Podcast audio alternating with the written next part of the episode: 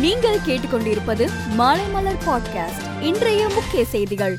தமிழகத்தில் நகர்ப்புற உள்ளாட்சி தேர்தலுக்கான பிரச்சாரம் இன்று மாலையுடன் ஓய்கிறது. வாக்குப்பதிவு நடைபெறும் பத்தொன்பதாம் தேதியன்று தமிழகம் முழுவதும் சுமார் ஒரு லட்சம் போலீசாரை பாதுகாப்பு பணியில் ஈடுபடுத்த முடிவு செய்யப்பட்டுள்ளது. சென்னையில் தொன்னூறு பறக்கும் படைகள் கண்காணிப்பு பணியில் ஈடுபட்டுள்ளன என்றும் பணம் பரிசு பொருட்கள் விநியோகம் குறித்து புகார் அளித்தால் புகார்கள் மீது உடனடி நடவடிக்கை எடுக்கப்படும் என்றும் மாநகராட்சி ஆணையர் ககன்தீப் சிங் பேடி கூறியுள்ளார். தங்கம் விலை இன்று காலை சவரனுக்கு முன்னூத்தி எழுபத்தி ஆறு ரூபாய் உயர்ந்துள்ளது. ஒரு சவரன் முப்பத்தி ஏழாயிரத்தி அறுநூத்தி எண்பது ரூபாய்க்கும் ஒரு கிராம் தங்கம் நான்காயிரத்தி எழுநூத்தி பத்து ரூபாய்க்கும் விற்பனையாகிறது. இதேபோல் வெள்ளி விலை ஒரு கிராம் அறுபத்தெட்டு ரூபாயாகவும் விற்பனையாகிறது.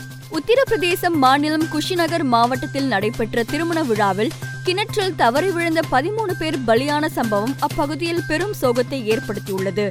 இந்த விபத்தில் உயிரிழந்தோரின் குடும்பங்களுக்கு பிரதமர் மோடி இரங்கல் தெரிவித்துள்ளார். இந்தியாவில் கடந்த இருபத்தி நான்கு மணி நேரத்தில் புதிதாக முப்பதாயிரத்தி எழுநூத்தி ஐம்பத்தி ஏழு பேருக்கு கொரோனா தொற்று உறுதி செய்யப்பட்டுள்ளது. கொரோனா பாதிப்பால் நாடு முழுவதும் ஐநூத்தி நாற்பத்தி ஒரு பேர் உயிரிழந்தனர். கொரோனா தொற்று பாதிப்பில் இருந்து நேற்று அறுபத்தி ஏழாயிரத்தி ஐநூத்தி முப்பத்தி எட்டு பேர் குணமாகி வீடு திரும்பியுள்ளனர். உக்ரைனில் தங்கியுள்ள இந்தியர்களை அழைத்து வர ஏற்பாடு செய்து வருகிறோம் என்றும் இது தொடர்பாக விமான நிறுவனங்களுடன் பேச்சுவார்த்தை நடந்து வருவதாக மத்திய மந்திரி முரளிதரன் கூறியுள்ளார்.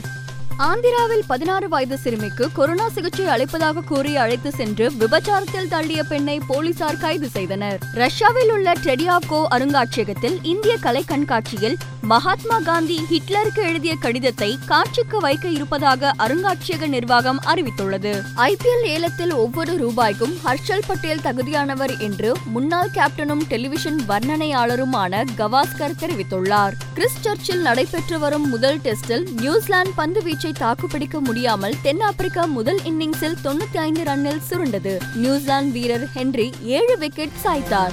மேலும் செய்திகளுக்கு மாலைமலர் டாட் காமை பாருங்கள்.